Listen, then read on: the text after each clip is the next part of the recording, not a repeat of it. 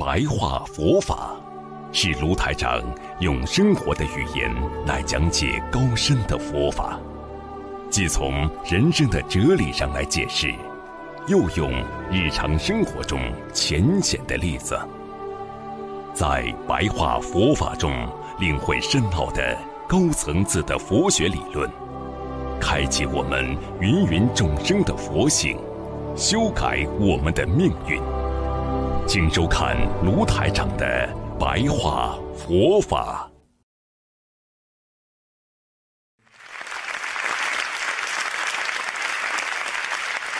所以你们懂得佛法，就能懂得人性，你就慢慢懂得佛性是什么样的。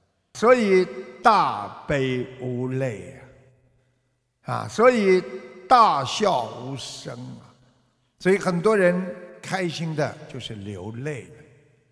所以师父跟你们讲，就是希望你们要明白佛是干什么，菩萨。到人间来干什么？你们今天在人间应该做什么？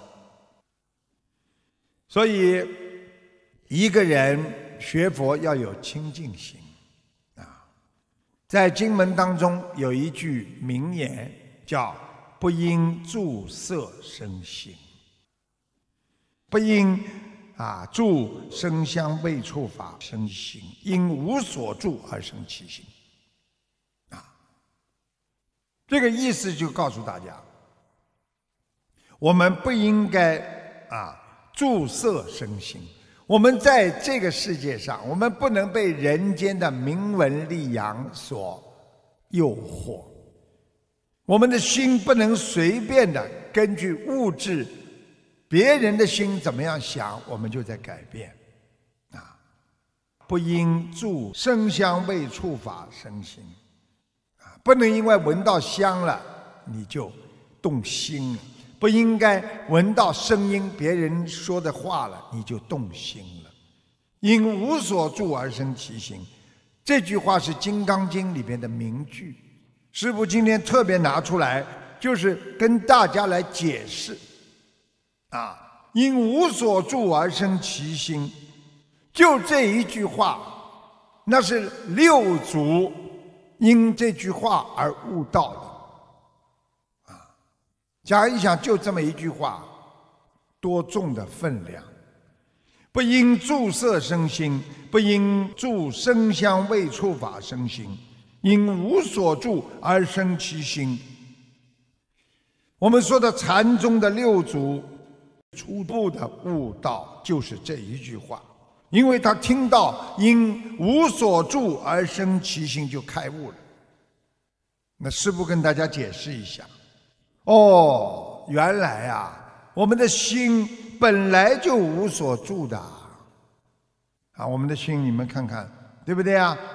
整个啊都是无所住的，无所住就是空的，没有地方可以去的。啊所以就是告诉我们，此心无所住，无所住毕竟空。啊，你告诉我，你们小时候的心现在到哪里去了？你们小时候的恨心到哪里去了？小时候的贪心到哪里去了？小时候你们曾经被人家欺负，或者你去欺负别人，那些不好的心现在在哪里？所以它是无所住心。只是一个空的境界而已，啊，有所住就是你把不好的事情，把好的事情全部放在心中。你们想想，心是不是会有压力？烦恼是不是因心而开始启动？好的开心，不好的难受，是不是由你的心开始启动？如果你不住在心中。那你就住在空中。你说你这个心今天无所挂碍，就像很多我有告诉师傅，师傅我跟有些人讲话，我不要动脑筋的，我觉得很开心，跟他讲话就像跟小孩子讲话一样，因为他不会生我气，我也不会生他气，因为我讲话我讲什么他都能够接受，他不会乱想。他讲什么话我也不会乱想，所以我跟他讲话非常舒服，非常开心。那就是无所住心啊。如果你有心了，担心他来找你谈，来抓你的烦恼，抓你的毛病，来讽刺你，这个对你造成伤害。你拥有了这些心之后，你就是注射身心，你就住在这个人间的烦恼之中了。你哪来的自在啊？你哪来的自在心啊？所以，真正的清净心，不光是空。主要还是有境界，所以我们做人啊，一定要懂得不住色，不住生香味触法。真正的修行，应该心无所动，啊，本来就没有心啊！我要去住它干嘛？我要用心去成那些肮脏的人间的。这些红尘当中的名啊利啊物质干嘛？所以应该无所住而生其心。你说你心有吗？有啊，在哪里啊？无所住。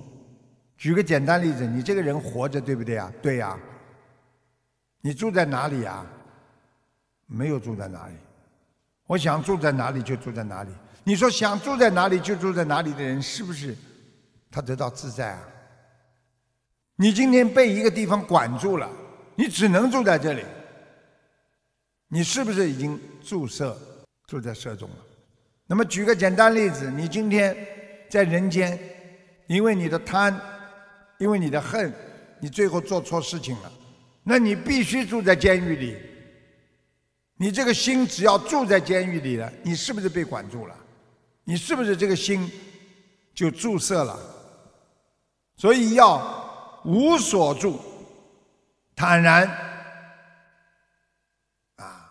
我对谁都无心，我无心去伤害别人，我无心去接受别人对我的伤害。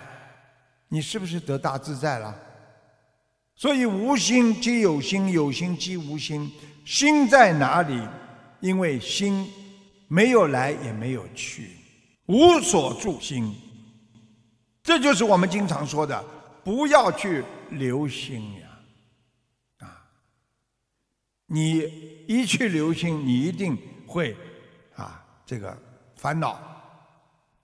所以菩萨叫我们说：“此心无形啊，犹如镜子。”就是告诉大家，我们的心啊没有形状的。你说心有什么形状啊？你恨人家是什么形状啊？啊？你看看。很多人硬要弄个形象出来，爱这个人就要弄一个像寿桃一样的，这实际上就是个心脏，就长出来，稍微有点弯曲的，但是这个不代表你就是拥有这个爱心，实际上心只是个无形的，因为心脏是有形，但是心所想出来的所有的东西，概念啊。理解啊，爱啊，恨啊，它都是无形的。这些无形的东西，就犹如一面镜子，照到有形的物质，你心中就有有形的物质。你今天照到了爱，你的心中就有爱；你今天照到了恨，你的心中就拥有了恨。所以，心如明镜台，有境界，它就可以来照。你一面镜子在心中，善恶都是照在你的心中，啊，就像照过了就没有了。你们看看一面镜子，你刚刚照过镜子的时候，镜子里是不是留有你呀？这个你是不是一种假象的你呀？这面镜子是不是无所住啊？因为当你离开镜子之后，这镜子照到是什么？照到是空性呀，啊，你没了。因为你照过了，你一离开镜子，镜子里就没你了，所以菩萨用明镜台来告诉我们：心是明镜台，照见善即善，照见恶即恶。心中要存佛，你照见即佛。这就是告诉我们，心中不能有魔，因为你有魔有恨，你心中就留存着魔性。为什么很多人怎么样劝他，他也不能拥有佛性呢？因为他已经用魔性占有了他的内心的佛性，就像一个小孩子，你怎么劝他变好，他都不能变好，因为他心中。已经有很多恶了，所以他就很难变好啊！所以师父告诉你们，佛像什么呢？啊，要让佛性照见你的心中，你这个镜子天天照见佛，而且要把这个佛要留在镜子当中啊，因为佛是一盏明灯啊，所以你们大家看，有些镜子里边有灯的。你把这个灯一开，这个镜子是不是越来越亮？你用心了，这个灯就亮了；你这个心不用，你这个灯就没开亮。所以，当你心明眼亮的时候，你就无所住心了。啊，它就是一束光啊！光在哪里啊？光不会停留在某一个地方的。你们看看太阳的光。它随着时间而推移呀，人间的光到了晚上，大家睡觉的时候都要把光关掉吧。它无所住的，啊，所以一切不住。如果你能够一切不住在你的心，你就是实相境界。啊，你们想想看，啊，这两个人在吵架，你在旁边听，啊。这个人好了，那个人不好了；那个人好了，这个人不好了。对你来讲，啊，你没有去帮助这个，也没帮助那个，那你就叫实相境界。如果你跟他感情好，你帮助了他了，那你就进入了虚幻虚相的世界，因为你带有感情。因为你的心中已经照见了某一件事物的是和非，所以为什么叫实相境界？实实在在呀！所以我们做人要实在，不要偏袒，不要原谅自己的错误和缺点，不要原谅自己的毛病，要狠狠的和自己的身上的毛病做斗争。把它斗倒，啊，要彻底的消除，你才能到达真实如来之相。当你到达真实如来之相，说真话，实实在在的说话的时候，你又要懂得实相无相。实际上，我们人间，你最后修成了，你说我已经不进入是非当中了，我拥有了实相。这个实相还有吗？实际上就是无相呀。你说这个人间一切都是虚空的，虚的空的，你说有实相吗？肯定没有，一无所得呀。所以一个人人生一辈子判定的某一件事情对的，某一件事情错的，可能你在二十岁的时候做这件事情，当时的环境、当时的理解、当时的道理你是对的，但是二十年后的今天。可能你是错的，所以这一切一无所得呀。所以我们为什么要去纠结在某一个点上所发生的某一件事情，抓住它不放，而去不停的去执着啊，去固定自己的想法，去让自己意念得不到释放，得不到解脱。然后拼命的抓住，造成自己的我执烦恼无名啊，这样你就慢慢的进入了啊这个虚幻的世界当中。所以师父跟你们讲，实相无相，真正到了你认为这个事情是实相的，实际上就是无相。世界上一切生死。都不可住的，你们想想看，谁能够永久的不死啊？你们想想看，我们再爱的人也会离开我们，我们再恨的人他也会离开我们，这一切都是不可住的。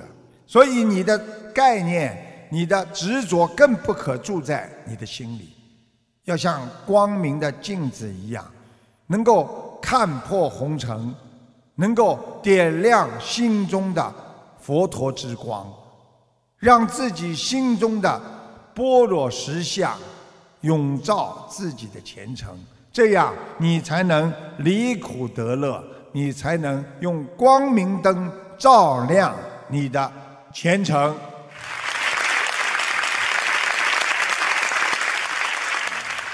所以，如果一个人执着无助，又不行了啊！我不住，我不把心放在这个上面，我执着，我就不 care 你，我就无所谓。你又进入了偏执、偏空，所以学佛非常难的。你逼着自己说我要做好人，你可能是一个假好人，因为是你逼着自己做的，你不是自觉做的，啊，对不对呀？如果你是自觉自愿做好人，你一定很自然的随缘，你就是个好人。所以任何人偏执。就是不理解佛法，所以佛法让我们不要执着无助。我做每件事情啊，你看我都没有这个心啊，去好像去表扬自己啊，我无所住心的啊，我就是为大家服务的啊，我很努力啊。你执着了吗？还是执着？你真正的无助的人，根本想都不想帮别人做事情。我为什么要去想我在做好事啊？那么就是高境界了呀。所以不落于偏空啊，啊！所以佛经上说何以故啊？当知真空不空啊！什么叫真空不空啊？啊！我们说了一个人进入真空当中，实际上你是不空的。当你在人间一切都想明白、想穿的时候，实际上你是生活在空的当中。但是生活在空的当中，你又在实相当中。这句话怎么讲？你说某一个老方丈、老法师，他虽然已经完全看破了，他完全是空了，但是他有肉身啊，他还要生活呀，他还要渡人呐。你说他完全空了吗？他看破空，但是他没空，这个就叫真空不空，因为他已经不落入空当中了。啊，这就是非常非常难理解的佛法，因为空寂灵知啊，因为当你不去想它了，并不代表天上的菩萨。或者你的思维当中没有这种想法，那这个就讲的比较深了。所以师父就要告诉你们了。举个简单例子，你今天要去帮这个人，你帮他的时候，你没感觉到我在帮他，但是在你还没去帮他之前，你的灵魂深处是不是想去帮他？有没有？有的。那么，在空寂的当中，有灵魂知道，那么也就是你的佛性知道，你必须要去度人度众生，你必须去帮助众生。而你真正在帮助众生的时候，你又没感觉到我在帮助众生。我不知道大家能不能够明白师父的意思，这是真的佛法非常深奥的地方。我很喜欢用母亲。照顾孩子来打个比方，啊，一个母亲完全投入在孩子身上，用心在孩子身上，她没有感觉到我在为孩子做事，我在做把他们养大的事情。但是实际上，这个母亲做的所有的事情，她有没有目的呀？在真空当中，对不对呀？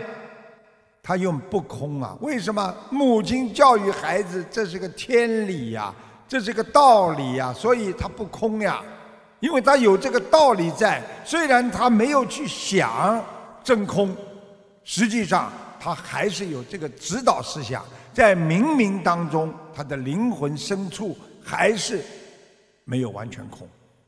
所以《心经》里边讲的，还有《金刚经》里边讲的，它的深奥的道理，就是当你理解了，当你觉悟了，你已经解脱了，实际上你正在真和假之间，正在某一个事物你对它的理解的过程当中。所以，为什么经文当中经常说“无所住”？为什么有所住心？又是为什么无所住心？实际上，住和不住心，就是在你的一念之间。